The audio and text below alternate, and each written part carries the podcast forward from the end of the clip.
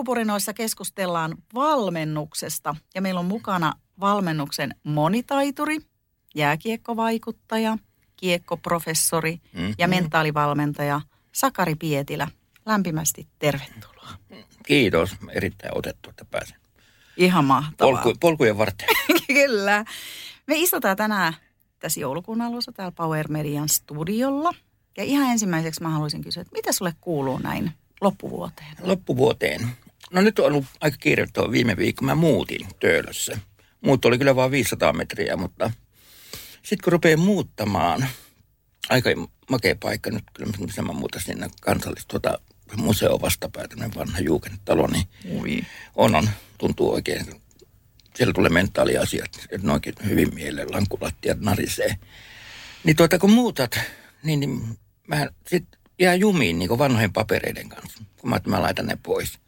Ja se muutto iso, mulla oli kavereita, kuntia, siellä oli neljä kaveria ja sitten oli mun hyvä ystävä, Amoksen lakiasiatoimisto ja hänen mies, ja eihän siinä mennyt se hetki. Mutta sitten mä rupean lukemaan, varmaan Luule on pelikirjaa ja 90-luvulta, mitä mä oon kirjoittanut jonnekin. Ja hän oli kuin pyyheliin siinä, että on sitä joskus ollut. Ja vanhoja kuvia peleistä ja Vierumäistä ja tällaista. Se oli aika nostalgista. Mä uskon. Siinä muuten, siihen mä niinku uppoudun. Pystytkö heittämään mitään pois? Heitin. Mä ajattelin, joo.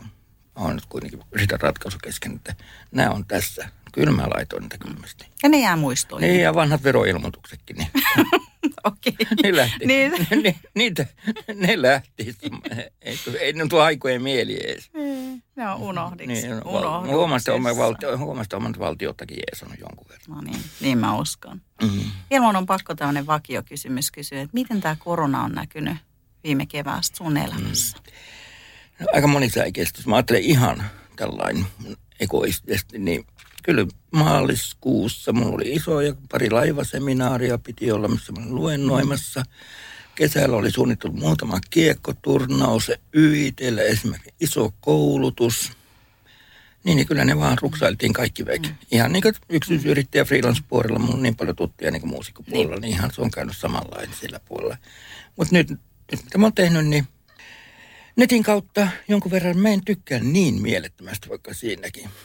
On se jotenkin elävä yleisö, on se 10 ihmistä. Saat heistä energiaa ja näet, että miten se toimii. Ja kun puhut vaikka, pidät joku webinaaria, niin mistä mitä ihmiset siellä tekee. Joku kattelee, pitää pitkä toisaalta, tekee tämmöistä. Kyllä, joo. Oon mä tehnyt niitä, totta kai sillä, että niin leivässä pysyisi. Ja sitten yksi asiakkaita mulla on niin urheilijoiden kanssa. Ei pelkästään urheilijoita, mä luulen, että me tullaan siihenkin. Että kyllä, tämä korona nyt koettelee aika paljon ihmisiä. Mä ajattelin, että mua koettelu, niin kuin sanoin, tuolla puolella. Ja kyllä sitten muutenkin, tuossa viime viikonloppuun vaikka muutin, ja kun kävit ulkona, kun sataa, tuulee. Hesperian puisto on melkein pimeä, onneksi Töölöksemin valopalaa, että sinne pääsee reenaamaan. Niin ihmiset, niin totta kai pitää suojautua, pitää välimatkaa. Mutta kaikki jotenkin, niin kuin varmaan säkin aistit, kun ihminen tuolla tunteena, ne aistii sen, että niin ollaan varovaisia. Ja sitten ihmiset niin kuin ahdistuu, osittain masentuu kaikista näistä ja omista työkuvioista, taloudesta, epävarmuudesta. Aika paljon niin kuin just asiakkaita, niin kuin perheitä on pitkään yhdessä. Molemmat tekee etätöitä ja kun olet 24/7 miehes kanssa, mä otan niin kyllä siinä välillä tuntuu, että olisi toimistollakin kiva olla ja jutella small talkia kavereiden kanssa ja niin edelleen. Niin kyllä. Tämmöisiä, niin kuin tuon taudin viruksen tavallaan sivuvaikutuksia, joka virus on vahva, se meidän pitää hoitaa, mutta just nämä. Sitten otetaan ihmiset, tulee vähän peliriippuvaisiksi ja se on niin laaja skaala, että muuhun se on vaikuttanut sillä, että just tommoinen. Mutta niin kuin mä sanoin sulle, että Junnu pitää Töölötsymiä auki, siellä on jonkun verran asiakkaita ja se on mulle kyllä niin kuin urheilu ja tämmöinen. Niin. Henkireikä. Niin, on poluthan auki. Että polut on auki, kyllä. Okay, mutta mulla on just, mä en paljon juokse, mulla on niin paljon kiekko-uran jälkeen leikattu niveliä ja laitettu tonne. Mä vaan kehittelen niitä six-packia ja pidän yläroppaa kunnossa. Se on hyvä. Niin, kuten sä sanoitkin. Mä ajattelin, että sä on näin huomaa, mutta tuota. Kyllä. Kiitos. Kyllä huomaa. Piti oikein kerjäämällä. Piti joo kerjäämällä. Niin. Näkyy okay. Kilometrin kauan. Okei, kiitos. Joo, sulla on tosiaan yritys, kulminaatiopiste. Ja sota ei muista aika hyvin tästä sanonnasta kulminaatiopisteet. Kun mä sanoin mun puolisolle, että mä teen sun kanssa ja sanoin heti, että kysyn, mikä on kulminaatiopiste. Joo, mutta mä ihmettelin tämän. Kato, mulla oli ennen semmoinen kuin osakeyhtiö kehitys ja valmassa. Kyllä on se vieläkin, se on pöytälaatikossa. Tää on toiminimi. Sitten kun mä lähdin tähän, kun mä opiskelin sitä ratkaisukeskeistä lyhytterapiaa. Sitten mä mietin firman nimeeni. Se oli niin looginen ja mä olin yllättynyt, että semmoinen on niin kuin auki. Ja kun meillähän ollaan atlantissa elämässä. Montako polkujuoksijakin, montako kertaa pitää miettiä, että tonne vai tonne. Kyllä. Ihan elämässäkin me tullaan kulminaatiopisteeseen. Ne on isoja niin paikkoja. Niin mä näen niin omaan tekemiseen, tuohon ratkaisukeskeiseen terapiaan liittyen, niin eihän periaatteessa voi olla parempaa nimeä. Ja se oot sinä. Niin. Se on jotenkin se vielä niin kuin, jos mulla olisi semmoinen yritys, niin se ei olisi mun mielestä sama juttu. Ei, koska ei. Kyllä se niin kuin kohdistuu joo, kyllä jotenkin. Kyllä mä silloin yleaikoina niin tavaraan. Momentum oli toinen, mutta se on mennyt muualle sitäkin. Kun pelissä on elämässäkin on momentumeita. Mutta kulminaatiopiste on jotenkin niin, vaikka ajatellaan nyt addikti-ihminen johonkin, että se on jossain ollut, niin se on siinä. Sulla on 2 tai 3 reittiä, että nyt kumpaan lähtee menemään, miten mä voin auttaa, minne se johtaa. Niitä tulee jatkuvasti kulminaatioita, mutta tämmöisiä isoja, ajatellaan meidän ihmisen sisällä olevia kulminaatiopisteitä, niin se voi olla niin kuin parisuhteeseen, eikä alkoholismiin, tämmöiseen liittyen, että silloin hei, kannattaa nyt pysähtyä, kun on muutakin tietä kuin jatkaa sitä joskus tehtyä reittiä, että se kartta, mikä sulla on kädessä, ei välttämättä ole oikein. Kyllä. Palataan noihin, koska mua itse asiassa kiinnostaa myös se, että kohtaako se kuinka paljon niin urheilun puolella addikteja, koska ymmärtääkseni myös moni urheilija on addikti. Tai voit vastata itse asiassa. Urheilija on addikti. Tavallaan terve addiktismi on se, että haluaa voittaa ja menestyä, onnistua. No voittamisenkin on monta tietää, ettei se nyt voi olla. Sun pitää osata menestyä tuollain. Urheilun puolella, että sanotaanko näitä entisiä urheilijoita, jotka on lopettaneet, niin kyllähän, tässä on jääkiekko tullut, mulla on pari muutakin lajia. Mulla on aika paljon nyt, kun mä teen, niin mä sanon jalkapalloilijoita, kiekkoilijoita, bikini-fitness-ihmisiä, nyrkkeilijöitä, yleisurheilijoita, niin aika laaja kaala. Yksi hiihtäjä on käynyt. Muuta nyt just niitä on lopettaneet uraan. Ja ihminen haluaa olla, sanotaanko, merkittävä, sillä niin kuin sosiaalisesti niin kuin nauttia. Esimerkiksi se, että, tämä on ääriesimerkkejä. Sä oot NHL, niin kuin varmaan tehnyt iso tili. Sun loistaa hyffeä niin kuin loppuelämäksi. Mutta sä kaipaat ihmisiä, hyväksyntää, sä haluat olla hyödyllinen tällainen. Ei joku 35-vuotinen otes kundi, se pystyy niinkö. No voihan se ruveta ryyppäämään ja kuolee sitten siihen, mutta haluaa niinkö hyödyntää sitä. Niin tommosia tapauksia. Sitten on niinkö, tommonen peliriippuvuus on yksi. No mä otan tämän esimerkkiä, mulla oli kerran valmennusaikana, ei kuulunut tähän mun terapia aikana, mutta mun valmennusaikana yksi kaveri. Pelattiin, oli jotain ihan sama playoffeja vastaavia. Hyvä pelaaja, mä kattelin muutaman päivän. Hän oli niin jotenkin väsyneen ja tämmöisen näköinen, vaikka oli tärkeä hetki menossa. Niin pyysi sitten, hei, tuu kotsihuoneeseen, jutellaan vähän, että kerro mulle, että musta tuntuu niin kuin valmentajana tällainen. Että nyt ei ole kaikki kunnossa, että onko kotona, kaikki hyvin on, joo. Hän on ollut kuitenkin poika, mä sitten naisystävän kanssa, ei, ja sitten, siinä aikanaan keskusteltiin ja juotiin kahvia ja ei ollut kiireä. Mä annoin hänen puhua, niin kuin, en painostanut, mutta istuin sellainen tavallaan empaattisesti, yritin olla ja ei mitään, että nyt on coachia, puhuta sun peliajasta ja kun jalkakikkaa ei onnistu ja syötöt ei meillä lapaa. Niin sitten hän paljasti, että hän on niin iso ongelma, että sanoinko, että on 50 000 niin nettipokerissa hävinnyt.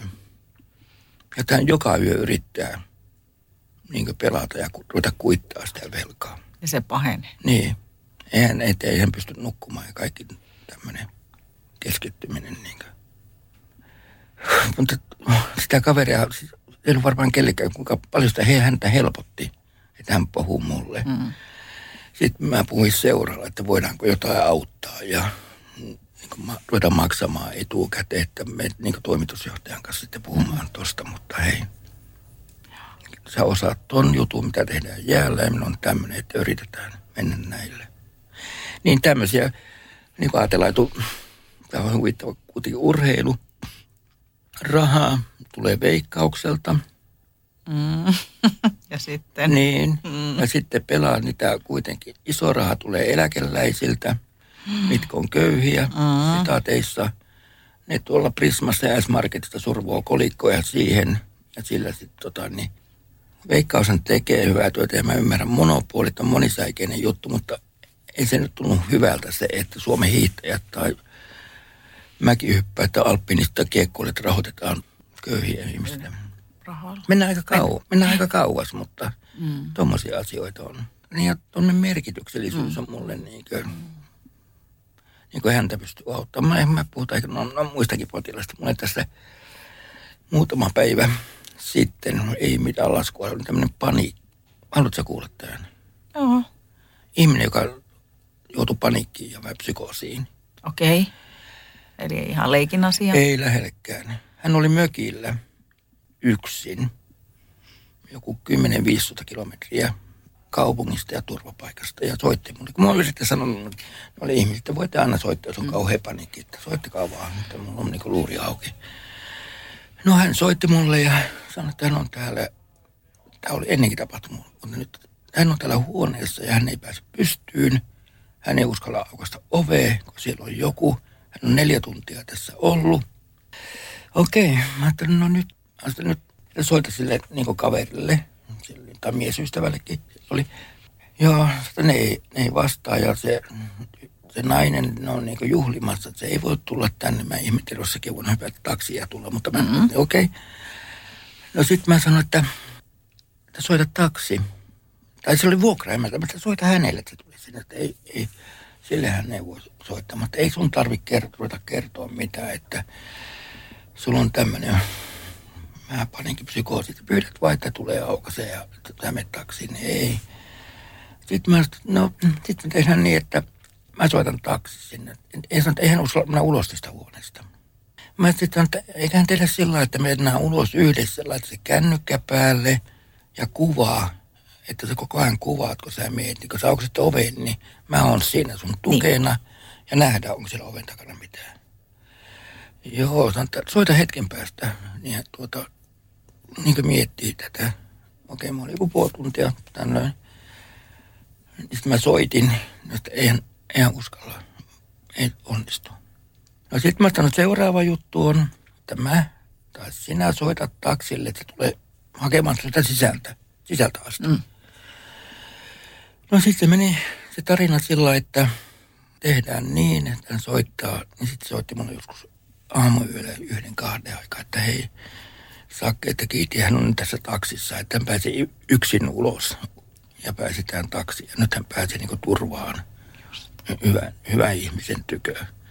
Joo, mutta mä ajattelin, niin, mutta tämä nyt ei riitä, että hienoa, että pystyt jeesaa ja sun sinne, mutta nyt sun pitää niin kuin lähteä kunnolla hoitoon. Että tässä ei, tämmöisessä jutussa ei ihan ratkaisukeskeisyskään riitä, että joo, kerran hän on soittanut, nyt on niin kuin menossa lähettäjän kanssa, niin kuin psykiatria tuommoisten kanssa. Ja tuommoinen, niin kuin ajatellaan, mä en tykkää yhtään niin kuin silloin lääkettä, kun terveyskeskuksen lääkärille meet. Nämä menee ihan vakavaksi näissä jutuissa, nämä on isoja juttuja. Niin Suomen terveyskeskus lääkärihoito, että sä oot sinne pääset, niin ensimmäisenähän sulle määrätään niin masennuspillereitä. Syöt noita nyt 2 kuukautta ja sitten katsotaan uudestaan. Valitettavasti. Niin, eihän se juttu ole sillain. Niin kuin heti pitäisi päästä. Onneksi tämä niin terapiajuttu on tämä kynnys niin laskenut. Niin on, se on muuttunut Suomessa tosi paljon. Ennen olit jo hullu. Se aina se käy terapia, se on ihan hullu. taas jostain jenkessä, että käy terapiaa. Kyllä, joo. Niin, kaikki hullu, jos ette hyödyntää. Niin, jos sulla ei ole terapiaa. Kyllä. Niin ainakin se on laskenut. Me ollaan toista riippuvaisia me ihmiset. Kyllä. Kyllä, siis onhan se mieletön niin hetki peilata omia ajatuksia, vaikka sulla ei ole hirveitä ongelmia. Ei tarvikaan olla. Saat puhua. Varmaan sä aviomiehen kanssa puhut ja kavereiden kanssa, mutta monta kertaa kun puhut ammatti-ihmisten kanssa, joka ymmärtää. Ulkopuolisen. Niin, ulkopuolisen, joka osaa kysyä. Ja, koska, tullaanko me tuohon, mitä on ratkaisu kesken? No, tullaan vaikka nyt. Mikä sai sut ylipäätään niin kun lähteä opiskelemaan ratkaisukeskeistä terapiaa? Ja sit kerro vähän, että mitä se on. Mä kerron vähän ja tuota taustaa. Kyllähän mäkin ollut niin monta kertaa kuin kulminaatio-opisteessa. Mä oon eronnut muutaman kerran ja jalat on ollut huonossa kunnossa ja elämäkin on vähän niin kuin, tavallaan on sinne ja tänne. Ja mä oon valmentanut ja valmentaminen on kuitenkin koko ajan niin kuin, ainakin mun menetelmillä. Se on niin kuin, johtaminen, se on asioiden ratkaisemista ja vastaavaa ja mä mietin kaikkia noita. Sillä niin kuin matka itseen. Totta kai olen lukenut aina ja matka itseen. Ensimmäinen luin niin kuin kognitiivista psykoterapiaa Turkula ja Juhani Laakson kanssa 1,5–2 vuotta. Se on Integrum, hänen opisto. No, ja mä oon kuitenkin aina mun kirjallisuus, kun mä oon sitä, että mä oon niin kuin, totta kai luen tekkareitakin ihan mielettömästi ja reveistä odottelen jollain. Mutta ihminen on kiinnostanut sillä lailla ja omat valinnat myös, minkä takia mä oon välillä tehnyt noin tuossa kulminaatiopisteessä. Miksi mä oon just pitänyt tuonne vasemmalle lähteä, kun tuo oikea polku olisi ollut ihan selvästi. Ne on, ja sitten mä menin, luin toi ratkaisukeskeinen lyhytterapeutiksi, niin eikä tämä lyhyesti näitä mun syitä, omia addiktioita, vääriä valintoja, itse tutkiskelua, ympäristön seuraamista, kavereiden kanssa olemista, valmentamista, mikä on koko ajan kuitenkin terapeuttityötä, koska nykyään vaitsee enää siellä niin kuin tämmöisellä, niistäkin voidaan puhua mitä valmentajuus on, mutta se vaatii paljon. Siellä on 25 erilaista kaveria, isompia ja pienempiä ekoja välillä ja niin se on kova juttu. Niin kaikki noi. Tavallaan kun me haluan olla myös hyödyllinen, kun mä puhuin sulle, kun NHL-pelaaja. Mä haluan kuitenkin olla hyödyllinen. Totta kai mä mielellään laskutankin siitä, kun pystyy tekemään, että saa joulukinkkuahan. Kinkkuahan me ei syödä kumpikaan, mehän puhuttiin. Niin, joo, mutta jotain hyvää kalaa siihen pöytään. Ja, niin, tota kautta. Ja ratkaisukeskeisyys, mä tykkään siitä. Miten sä kuvailisit ratkaisukeskeisyyden? No ratkaisukeskeisyys on se, että mä tapaan iltapäivällä jonkun ihmisen. Ratkaisukeskeisyydessä on iso juttu, on periaatteessa se, että siinä ihmisellä itsellä on niinku ratkaisut niihin omiin ongelmiin. Mä vaan niinku johdattelen ja tehdään ehkä jotain taulukkoa, niinku menetelmiä on mulla taulukkoa ja ihmekysymystä ja käydään läpi. Mutta ihminen, sulla on se ratkaisu, kun sitä käydään läpi. On se vaikka...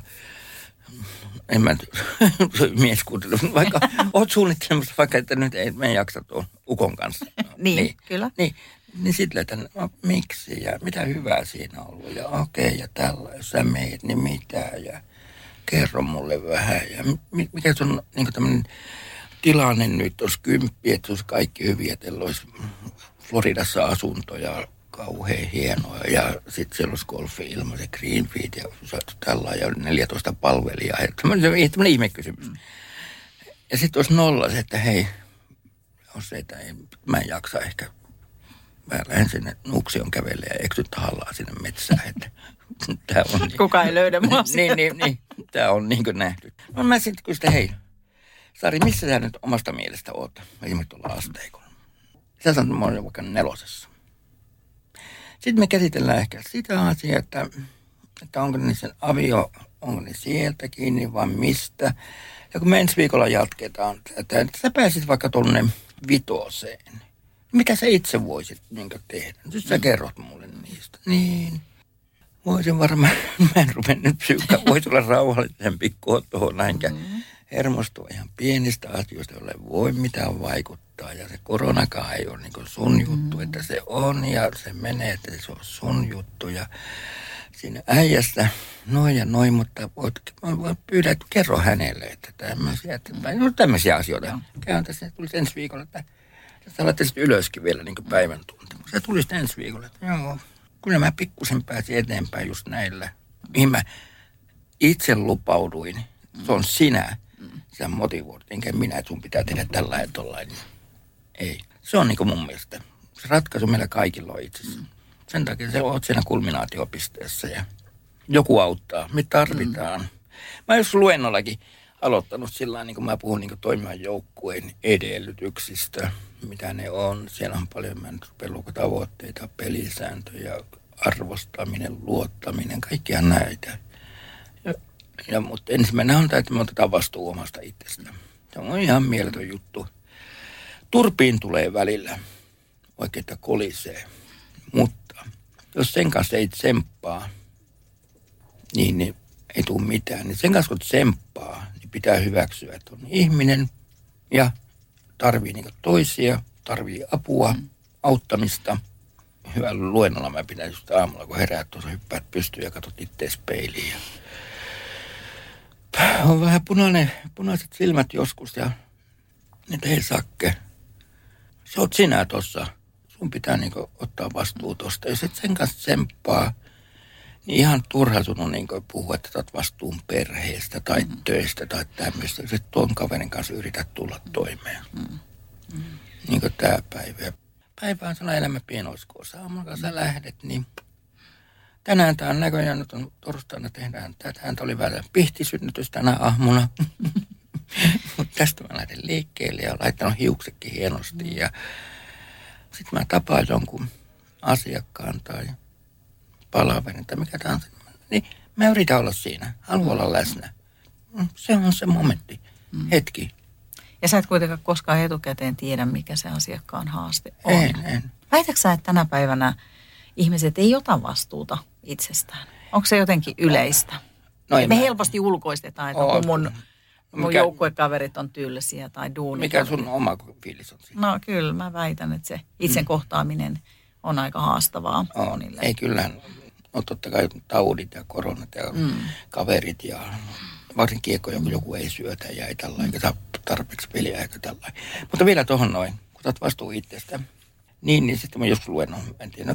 Tavallaan kun sä lähet siellä illalla tuut himaan, kun sä oot yrittänyt, niin sä ajattelet, että okei, se olikin tämmöinen päivä, mutta mä tsemppasin. Kun aamulla toinen päivä, kun sä katot, ei saatana, anteeksi, eihän tästä tule mitään, en mä jaksa. Mä tapaan sitä ja tätä illalla, kun tuut himaan, niin mä en tiedä, se aamulla lähtisi, että tämä on huono päivä. Eihän sellainen toimi. Mutta sitä joskus luennolla sanon, että kun me ollaan toista riippuvaisia aina jollain tavalla. Tietenkin on ihan yksilö, joka tykkää elää tuolla erämaassa tuossa jo tämmöisiä. Ja me ollaan toista riippuvaisemmasta. Jos jostain tuntuu, niin kuin nytten, jos mä luen vaikka 50 ihmistä, niin kun mä lähden tähän näin toimivan joukkueen edellytyksiin ja haasteisiin, niin jos jostain tuntuu, että ei tarvitse toisia, niin minuutti aikaa niin lampsia ulos tästä huoneesta. Että mä rupean sitten näiden ihmisten kanssa jatkaa tätä toimintaa. Mä menen tästä seuraavaa. Kun sä puhut joukkueesta, niin sä oot valmentanut joukkueita ja sä oot valmentanut yksilöitä. Niin miten sä näet, millaisia heroja siellä on? Onko siellä erilaisia ihmisiä vai onko se dynamiikka vaan erilainen? On siellä erilaisia ihmisiä. Joukkueessa, ajatteles nyt, mun kiekkojoukkue, 25 pelaajaa, ikävuodet 18, 38, 40. Elämän kokemus erilainen, peliaika erilainen. Palkat ihan erilaisia. Puhutaanko siellä palkoista ääneen? Kyllä kunnit sen puhuu. Ja mun mielestä ne puhuu niin rehellisesti. Nehän näkee joka paikasta, mutta eihän niistä, ne on, niin ne, kaikkihan on erilaisia. Siellä on, voit kuvitella nuoria kavereja, isoja ekoja, narsistipuolikkaita ja tämmöisiä. Mä käsittelen tätä varmaan vähän erikoisessa järjestyksessä. Mutta itse, mitä mä kaipaan niin joukkueesta, on semmoinen pukukoppiin, aina puhutaan pukukoppi.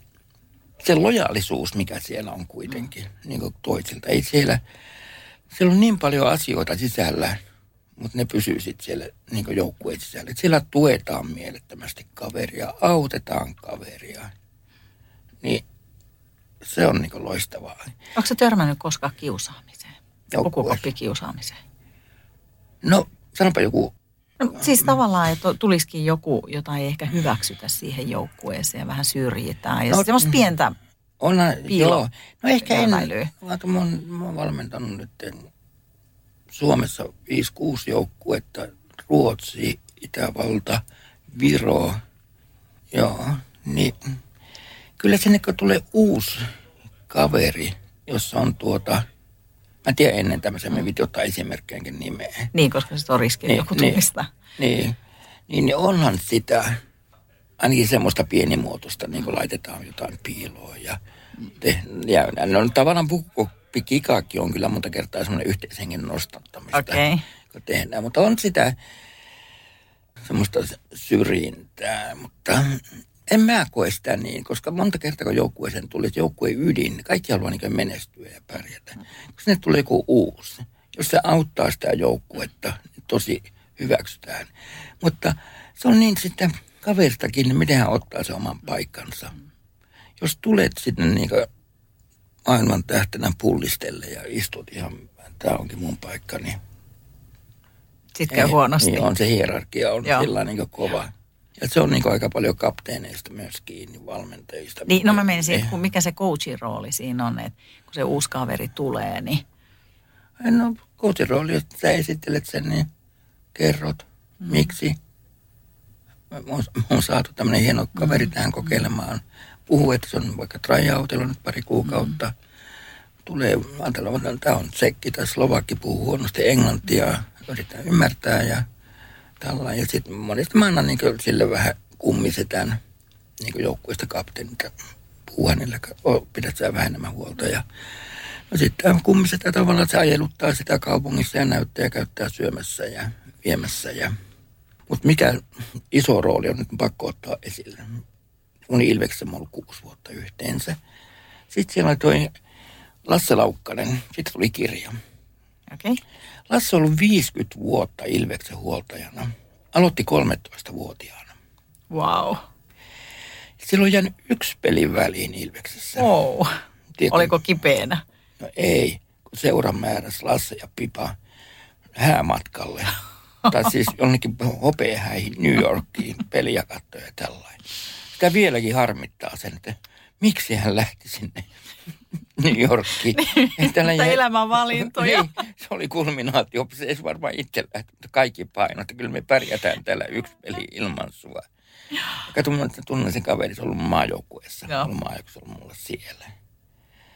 Tästä tuli vaan, että kuka on niin merkityksellinen. Tämä kaveri, kun on maajoukkueessa ollut se Ilveksen 50. Se on nähnyt niin paljon kuule ulkomaalaisia pelaajia ja siivonut niin monta kämppää ja... Vien yöllä jotain pakasterasioita jollekin jenkinaisystävältä puuttuu pakaste tai jostain puuttuu lusikka tai mikä se halu. Empattuisi. Niin tämmöiset. Silloin semmoinen kollega kuin J.P., mikä oli silloin, kun mä olin joka kerran junnu, on sekin 30 vuotta niin kuin duunannut siinä. Niin on se kulttuuri, että miten siellä toimitaan, miten tänne tullaan. Ja ne on semmoisia, niin kuin opettaa sitä juttua. Mä olin niin hauska tilanne, kun sitten tuli kirja. Mä voin mainostaakin, jos lukeekaan semmoinen kuin Lasse Laukkanen, tuntematon huoltaja, mikä ei yhtään tuntematon, kaikki tuntee sen kiekkopiireissä. Niin meillä oli semmoinen tilaisuus tuossa 3 kuukautta sitten. Oli kaikkia tavallaan näitä Ilves-ihmisiä, ikoneita, niin kutsuttiin saunailtaan. Kirjailijalla oli mankka auki siinä ja ruvettiin puhumaan niin Lassista vuoron perään ja iso ääneen ja tällainen. Lasselta hei. Jos näistä tulee puoletkaan siihen kirjaan, niin hän joutuu muuttaa yksiöön täällä Tampereen. Okei. Tarinaa riitti. Joo. Ipsuissa. Niin. No ajattele, 50 vuotta kiekkojoukkuissa, kun touhuat.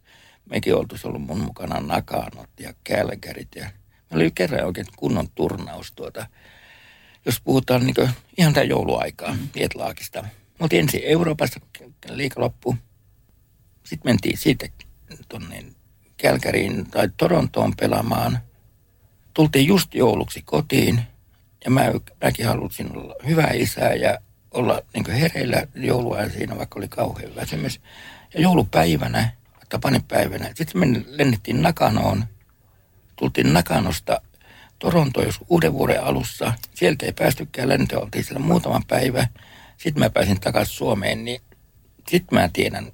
Mua ei niin kuin dietlaakin, jos meillä on jenkkeihin, mä oon kyllä Sikakolle töitä, että mun mielestä on helppokeikka 7-8 tuntia. Mutta tässä kun meni kellot ihan täysin, niin silloin huomasi, että hei. Rankkaa. No, rankkaa. Mutta hei, tässä kohtaa täytyy kysyä, kun hän on tuntematon huoltaja, niin sä oot kuitenkin aika tunnettu coachi ollut tuolla etenkin jääkiekkopiireissä, niin onko sä saanut koskaan kuraa? No ihan totta. Ja eikä kaikista no kuraa. Myös siis hyvä, mutta tavallaan ehkä mua kiinnostaa se, että oot huomion pisteenä ja kyllähän esimerkiksi lehdistö helposti siitä hakee niitä ikäviä juttuja, mikä on tosi surullista. Ja se on vaatinut varmaan sulta aika paljon myös selviytymiskeinoja. On, mutta ehkä siinä mielessä mä oon ollut ehkä kypsä. Kato, me puhutaan somesta kohtaan ja nuorista pelaajia. Niin on tullut ja onhan mä tullut, että hei, ei Pietilä kannata tänään tulla ulos, että sua odotetaan. Ja sitten tyhmiä kirjeitä kotiin ja vaikka entiselle vaimolle. Ja mä aloitan lapsekin, kun mä olin Jokerissa vaikka sain sieltä, mä lapsekin sai koulussa silloin, että vaija on ihan peestä ja on joo. Mutta some, niin, jos sä uskois niitä juttuja, niin oisit kyllä tosi. On tullut hyviäkin. Ihan loistavaa, joo. Tai mutta jotenkin, en tiedä, mä osaan jotenkin erotella. Mutta sitten kaikkeen, niin kun ajatellaan 7 päivän juttuja välillä, mitkä on ollut siellä, niin millä mitään perään. Yksi juttu, niin mä silloin mietin, että pitääkö tästä oikeustaistelua käydä. Ja sitten jossain yhdessä lehdessä, mä olin kerran syömässä Tampereella, semmoinen juristi, se luki sitä urheilulehteen sinänsä, että et sä Sake meinaatte tehdä tästä mitään juttua. Okay. Että hän voisi ruveta hoitaa sitä, mutta anna olla. Että on tullut. Mutta onko, että lapset on sitten kärsinyt ehkä eniten? En mä tiedä, oon mä jutellut lasten kanssa. Joo, en mä usko, että, mutta on kuitenkin, kyllä mä tiedän, että mä asuttiin tuossa pitkään Pikkuhopalahdessa ja ne kävi siinä sykissä ja koulua, niin kyllä mä tiedän jotain, että sen varmaan tuli sanomista, mutta just, että se ulottuu, että se on yksitään sinä, vaan se näkyy. Juuri näin. Mä jatkan vaan tuosta somemaailmasta. No mä olisin itse asiassa kysynyt siitä ja sulla on varmaan antaa vinkkiä myös nuorille, koska tämä maailma on vielä kovistunut siitä. On ja tästä on hyviä esimerkkejä. Oltiin kauhea paikka, kun mä puhun Minskistä, mutta me oltiin siellä 18-vuotiaan MM-kisoissa. Ja meillä oli ihan loistava joukko, joltakin hopeella sitten. Ja kuntien kanssa. Voimiseen oli Granlundin Mikkejä ja Pulkista ja Donskoita ja NHL-peläisiä oli. Meillä oli ihan loistava joukko ja loistava turnaus. Niin siellä puhuttiin niin kuin somesta. Mä jatkan tätä, vähän tuli mennä yksin puhelu. Mutta sovittiin, no sen muutenkaan kaikki toiminnat, sovittiin sillä että tämä aloitan vähän kauempaa. Mutta nuori urheilija, 7-18-vuotias kundi, joka on ihan sama mitä lajia tekee, on tulossa niin esiin ja haluaa satsata siihen. Okei, sulla on tyttökaveri ehkä monta kertaa. Ei välttämättä missikiekkoilijoilla, monesti missi. Niin, mistähän sekin johtuu, mutta ei mennä siihen. Niin. Okei. Sitten sulla on agentti, sulla on vanhemmat, sulla on kaverit, sulla on some, Insta, Twitter harmin on.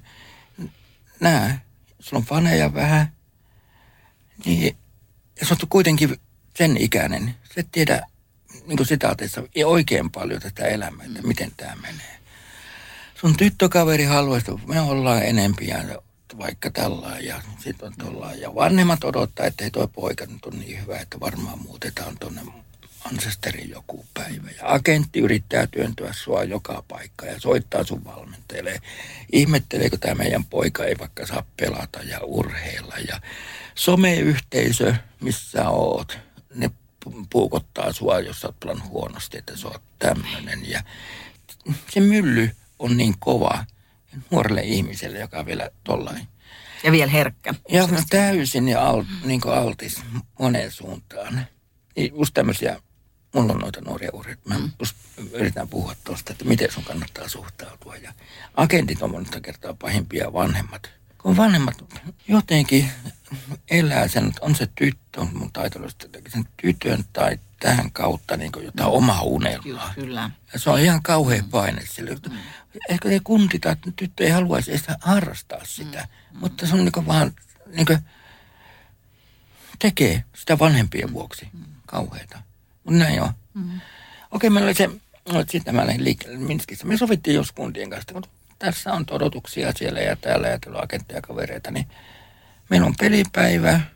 Sovitaan, että ei sovittiin yhdessä. Taas mitä olette mieltä? Ei. Mä muistan, kun Leppilammen Mikon kanssa, mutta Mikko oli silloin, puhuttiin vähän, siis ennen niin kuin somesta, ennen kisoja. Ja Mikko voisi siitäkin, mä sain ajatuksia, että me puhuttiin sen kanssa joskus. Että kun pelipäivä, niin ei kurkita, siis pidetään koneet niitä kiinni. Ja välipäivänä, niin jossain se ei joka paikassa kuulunutkaan siellä. Tullaan sitten aulaa, että voitte, niin kuin, totta kai kuuluuhan sekin nuorille, että sä oot sometat ja sometat on kaverin kanssa yhteyttä. Otetaan niin välipäivinä niitä juttuja. Sitten tehtiin, niin se toimii ihan hyvin. Ainoastaan yksi meidän pelaaja, yksi, en nyt vakoiltu ja skallattu, mutta yksi meidän pelaaja kuitenkin koko ajan niin kuin raportoi niin kuin jotain juttuja eteenpäin. Ja se ei kuitenkaan mahtunut meidän tavallaan hyvä mieli. Niin. Me sitten Keskisen Kalle, tuo Tepsin koutsi, niin Kallen kanssa me laitettiin, tai sanottiin, että ei nyt kyllä, mutta me mennään, se oli harjoitus, ja niin turnaus alkoi, että me nyt ehkä välttämättä sulle ei ole niin käyttöä täällä, että hienosti oot semponeja tehnyt. Ja raju. Joo, mutta ne säännöt. Pelisäännöt, joo. Ja semmoinen niin varmaan se dynamiikka. On, ja eikä se, mutta se ihan turhaan niin lataas niin semmoisia juttuja. Ne ei kuulunut sille joukkueelle, mitä sovittua. On se varma. Täältä lähti joukkueelle. Hei, niin. Kundit aadetaan, te laaditte, mitä olette mieltä. Miettikää, esittäkää meille. Se tuli sieltä, eikä Pietilä sanoi, että someaika on 11.15-11.42. Ja kun se on 43, niin siitä loppuu. Niin jo, jumala, jukra. Hei, sakko. Mun piti jo heti alussa kysyä sulta. Mä palaan vähän tonne alkujuurille, mutta niin. Vähän niin kuin meidän polut jatkuikin toiseen suuntaan. Niin, se on hyvä näin. Mä tykkään luoda jotain keskustelua. Just näin. Hei, kuka on Sakki Pietilä? Mikä sun oma identiteetti? Oot joutunut varmaan pohtimaan. On. Ja ei se nyt joka päivä vaihdu sinne ja tänne. Mutta kyllä me jokainen joudutaan niin kuin itsemme kanssa tekemään töitä. Tai miettiä, mikä mä oon. Ja tällä hetkellä mä oon, just nuo koulutukset on tullut liikuntateen maisteri, toi tuolla, mun kokemus avioliittoelämästä ja muusta hölmöilystä. Ne on kypsyttänyt mua, mikä en ole lähellekään valmis, niin kuin joulukinkku. Se ei tai onneksi koskaan olla valmis. Sinappi hunnulla. Niin joo, mä oon tämmönen hyvä. Olen omasta mielestään avoin, paljon rehellinen, keski-ikäinen ukko, joka haluaa auttaa muita. On monessa jutussa niin kuin vähän bisneksissä mukana. Ja jos kaipaa, mä tykkään tästäkin keskustelusta, tämmöisiä elämän merkityksellisiä juttuja. Ja niitä tarvitsee olla isoja. Mä puhuin sitten paniikkijutusta, sehän oli mielettömän iso. Mutta myös se, että yksi mummu, no mä sanon mummu, se oli varmaan jopa vanhempi kuin minä, kaatui rollaattorilla tuossa. Ei tapahtunut mitään. Mä pystyn auttamaan hänet ylös ja laittaa sen ostoskassin. Niin se, kuinka se kiitti ja tällainen. No ihan mielettömän hyvä fiilis tuli. Kyllä. Tuommoista mä en. Niin kuin mä sanoin, kun mä muutin tuonne, niin musta tuntui hyvältä. Tepastan lautalattialla. Eli ne on ne pienet asiat? On pienet asiat. On mun iso asia toi. Että mä urheilen, liikun. Lunta odottelin sitä päässyt vähän niin kuin hiihtämään. No, sitä me kaikki odotamme. Niin. Ja tietenkin mä noin omat lapset on niin kuin tärkeitä ja vastaavan. Mistä sun auttamisen halu kumpuu? Ootko sä sitä pohtinut vai onko se jotenkin sisäsyntystä? Kyllä mä olen tuollain, mutta kun mä ajattelin, mun äiti oli aika tiukka tämmöinen rehtoriopettaja todella. Okei. Niin just, oli, mutta ei se pystynyt eikä mua hallita. Pystyykö kukaan? No, se on toinen juttu. Mutta faija, Niin se nyt oli. Se Jeesan oli yksityisyrittäjä ja autoilija, että sillä autoja, niin se nyt auttoi.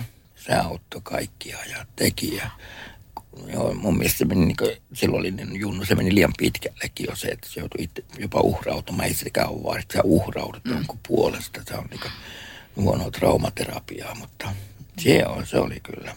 Mulla on niin loistavat muistot siitä ukosta, että... Se kantaa. Joo, niin mä oon se, jos sitä mitäs, ensimmäisen geeneitä. No kyllä nyt se geeneissä kuulee, mutta ainakin on nähnyt. Ne ihmiset on tyytyväisiä. Mä muistan tähän hauska juttu. Silloin oli yksi kuski, kun se onkin monta kertaa hauska, että oispa kitara. Isä on Kalekka. No, se meni ja osti sille kitaran. No tiedä, mitä tapahtui. Osaispa soittaa. Mitä sitten? En mä tiedä, ostiko se kitaratunnin. Tunti niin, ei ole saanut itseä ottaa kuitenkaan. Niin, osaispa soittaa. Oi. Ja sitten mitähän sen jälkeen? Toi onkin hyvä. Niin. Miten sun valmennettavat? Onko niin samanlaisia toivelistoja? Aina kun johonkin päästään, niin sitten tulee seuraava. Joskus mä oon tämän, että pitäisi kirjoittaa kirjaa kaikista noista. Mulla niin... Ehkä tämmöisiä elämyksellisiä valmennettavia mulla on ollut. Tavallaan ottopoikia on kaksi. Peltomaan Timo. En tiedä, muistatko semmoista pelaajaa? Manttilan Marko. Ne on niin kuin mulle. Ja Jalon Ripa. Ilveksen toimitusjohtaja. Sen kanssa on pitkä yhteinen työ. Sama Helmisen Raipe. Jos ihan vain kolme. Niemisen Ville. Siltateri. Josta muutamia niin kuin nostaa sillain, minkä kanssa on tehnyt niin kuin merkityksellistä yhteistyötä ja mistä on niitä hyviä muistoja ja välillä voi puistella päätäkin ja niin edelleen. No, ehkä noin 4.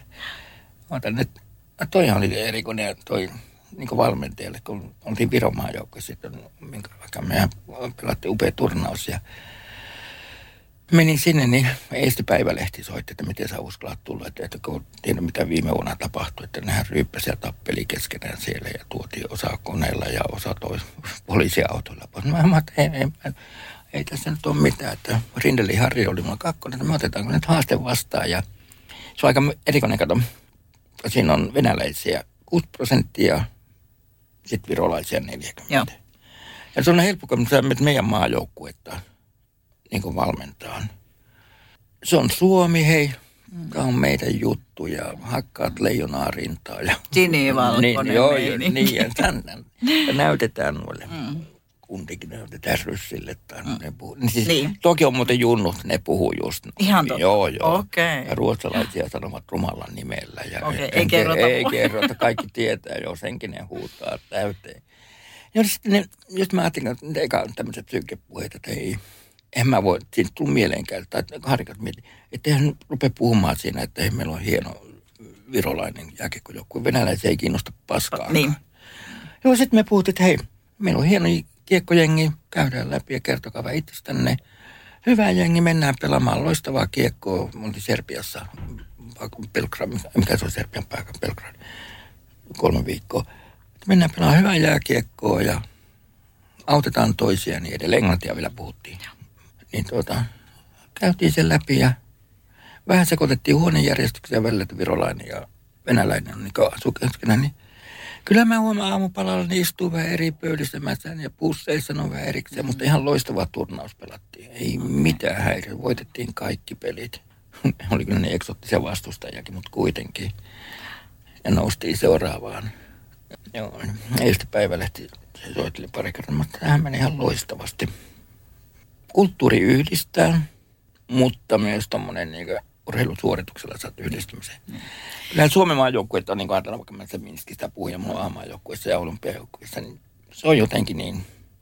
Ne, kato, meillä on pieni maa, ne kundit tuntee toistaan ja tuolta siviilistä, on melkein siviilistä, ne on ikänsä tahkonneet toisiaan ja vastaan ollut junnumaajoukkueessa, niin siinä tämmöinen meidän MM-kisoihinkin semmoinen, sanotaanko, pelitapa on niin yhtenäinen. Taas joku pohjois-amerikkalais-Kanada, kun ne kootaan sieltä täältä ja tuolta. Niin, välimatkat. Joo, niillä ei lähelläkään semmoista kemiaa kuin meillä heti. Niin me ollaan kuitenkin tosi pieni maa. Ollaan. Et ja varmaan jo niin kuin nuoresta on no samoja pelejä pelattu. Niin, 14-vuotiaana tulee niin. Ekaan maajoukkue, että sä oot pyörinyt siinä. Niitä, joo, niin paremmin tunnet kuin vanhemmat. Mitä sä luulet, että kuinka paljon he keskustelee keskenään niin kuin elämän haasteista? Onko se paljon? Joo. Eikö aina ajattele, että siinä mentäisi vaan sinne niin, kokoppiin ja sitten heitetään läppää? Joo, mutta sehän on niinku just semmoinen, mikä tämmöinen, heti jätkät puhuu vaan niinku saunailloista ja naisista. No jos tulee nekin, mutta kyllä. Siis sitä se pukukoppitunnelma, sulla menee huonosti, että tällainen sua jeesataan ja autetaan. Et sieltä saat energiaa tällä. Mutta kyllähän sieltä tietenkin on nuoria jätkiä 20 reilu 24, niin kyllä se naisetkin tulee mieleen. Mutta ei tulee kaikissa lajeissa. No tulee, totta kai. Ja miehet. Niin. Joo, näin tämä on muuten aika erikoista, kun mulla on muutama kaveri, joka on myös valmentanut naisten joukkueita. Joo. Niin sanoo, että se on niin paljon rajumpaa, se heidän verbaliikkaa, kuin kundien joukkueessa. Okei. Okay. Sanoi, joo, se on ihan uskomatonta. Kertoiko ne jotenkin tarkemmin? No mitä ne voi puhua poikakaava tai unohtua miehistä ja tämmöisistä, niin se on toki hävettiin välillä. Okei.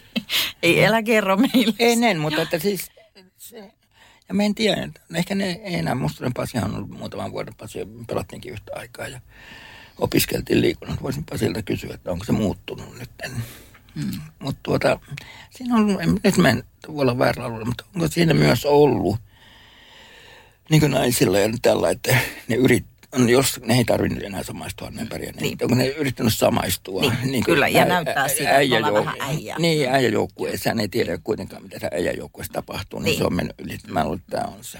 Ja ettei mieletä, että me ollaan jotain prinsessoja. Niin, just näin. Joo. Taitoluistelijoita. Niin, ringetetyttöjä. Niin, just näin. Ja mutta sä oot mentoroinut nuorempia valmentajia. Ootko? Mentoroiko sä edelleen?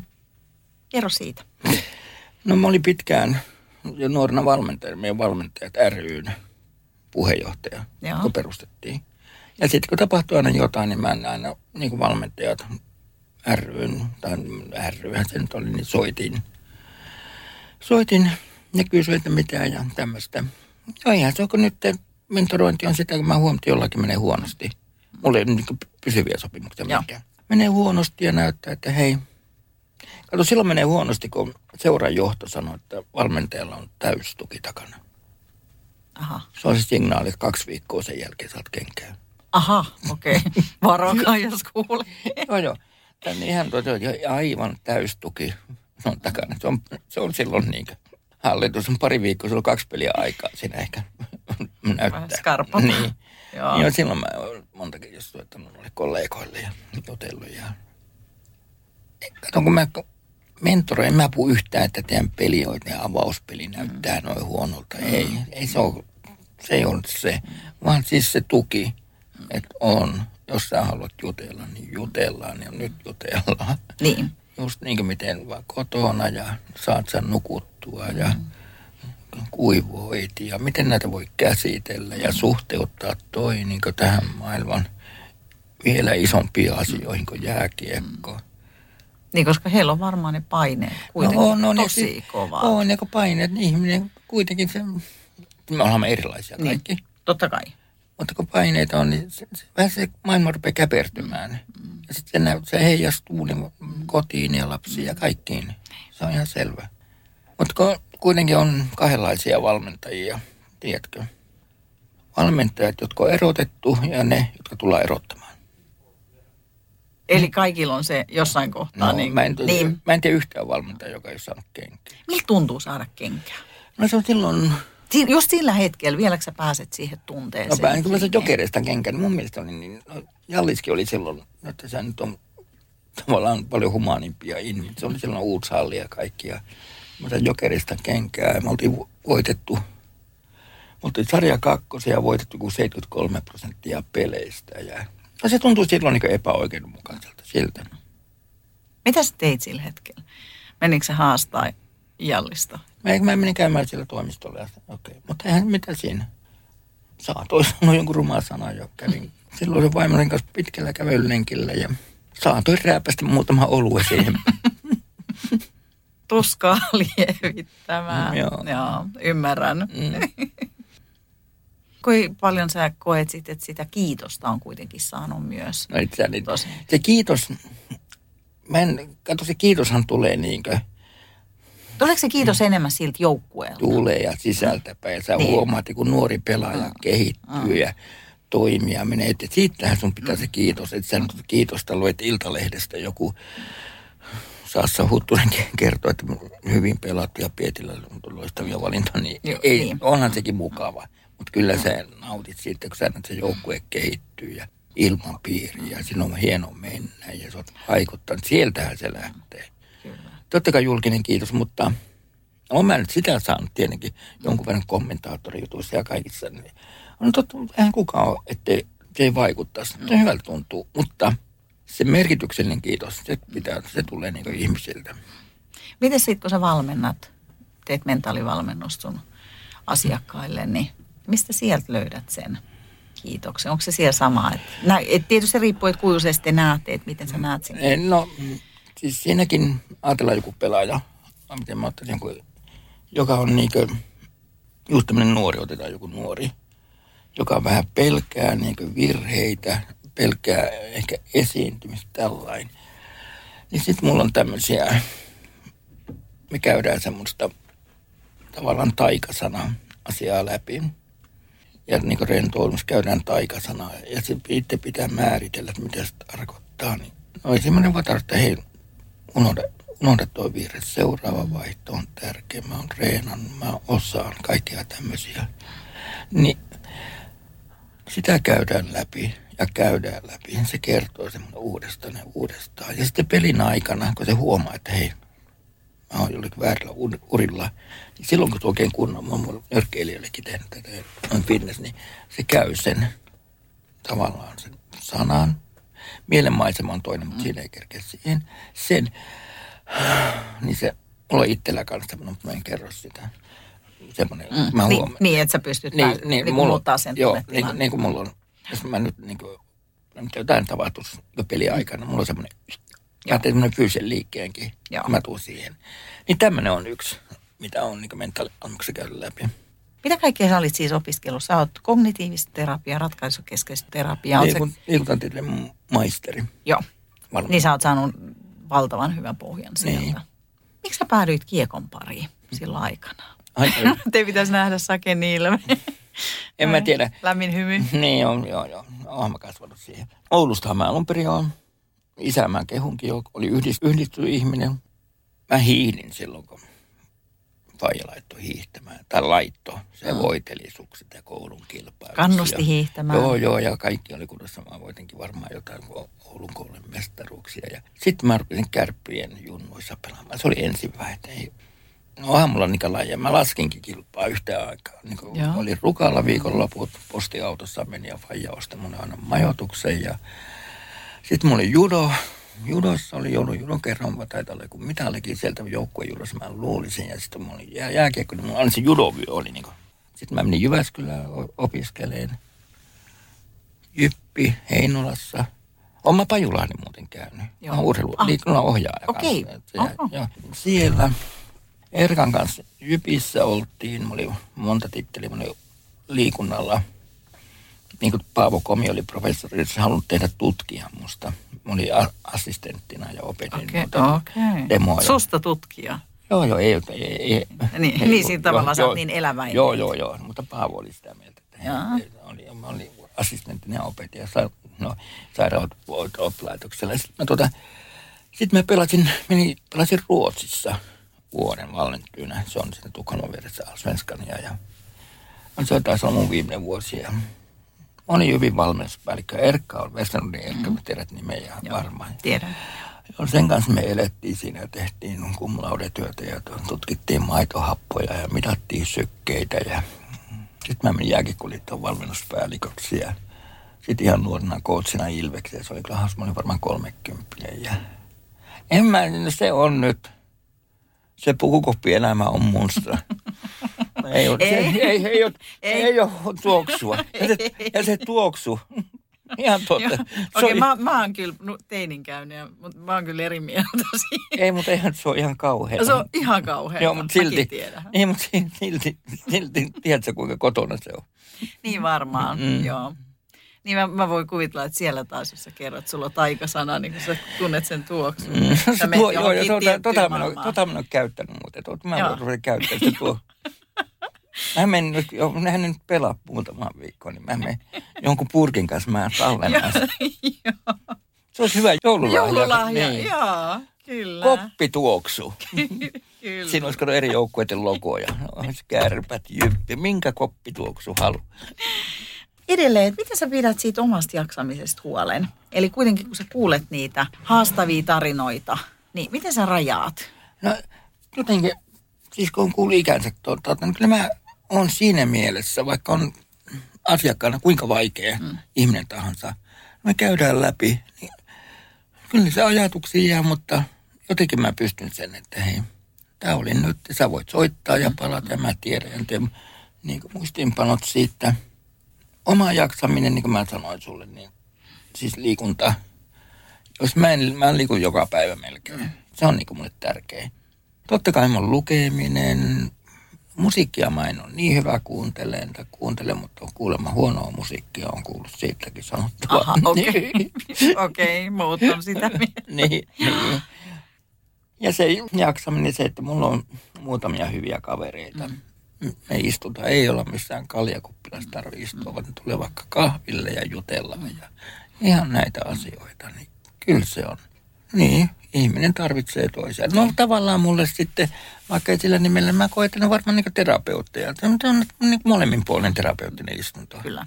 Ja kyllähän kun toinen sanoo jotain, niin se aina herättää toisessa. Ja säkin varmaan opit sun asiakkailta jotain. No totta kai. No totta kai niin.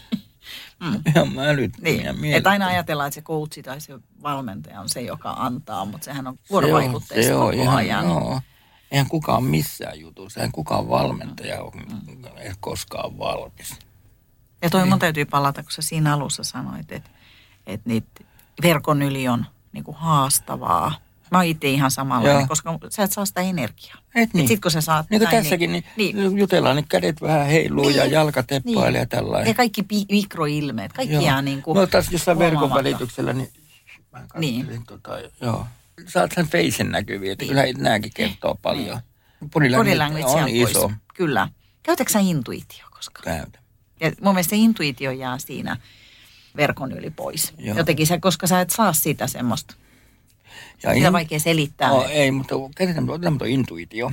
Se on semmoinen, että jos sä et sitä käytä, niin se kuolee pois. Sun pitää luottaa, ei se aina oikeassa. Mutta mulla on tämmöisiä, niin kun mä tuun kiekkoiluun, ihan konkreettinen esimerkki, jota yhden. Jyppiä vastaan pelattiin jatkoaikaa. Oli niiden jatkoaika. Ja sitten oli meidän päässä aloitus. Mä näin, jotenkin mä sanoin, huusin Kaarion kakkoskoit, sä huudat toi meidän aloittaja, mä en sanonut nimeä, että huuda pois. Ei, kyllä se hoitaa sen. Okei, se hävisi 100-0 ja Jyppi teki maali.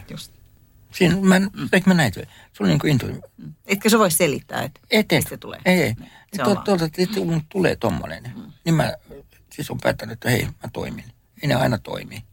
Mutta jos et koskaan kuuntele sitä intuitiota, niin sitä ei ole olemassakaan. Mä oon tossa täysin samaa mieltä. Joo, ei tällä nyt ihan intuitiolla voi mennä eteenpäin. No, ei, mutta se tukee monia asioita.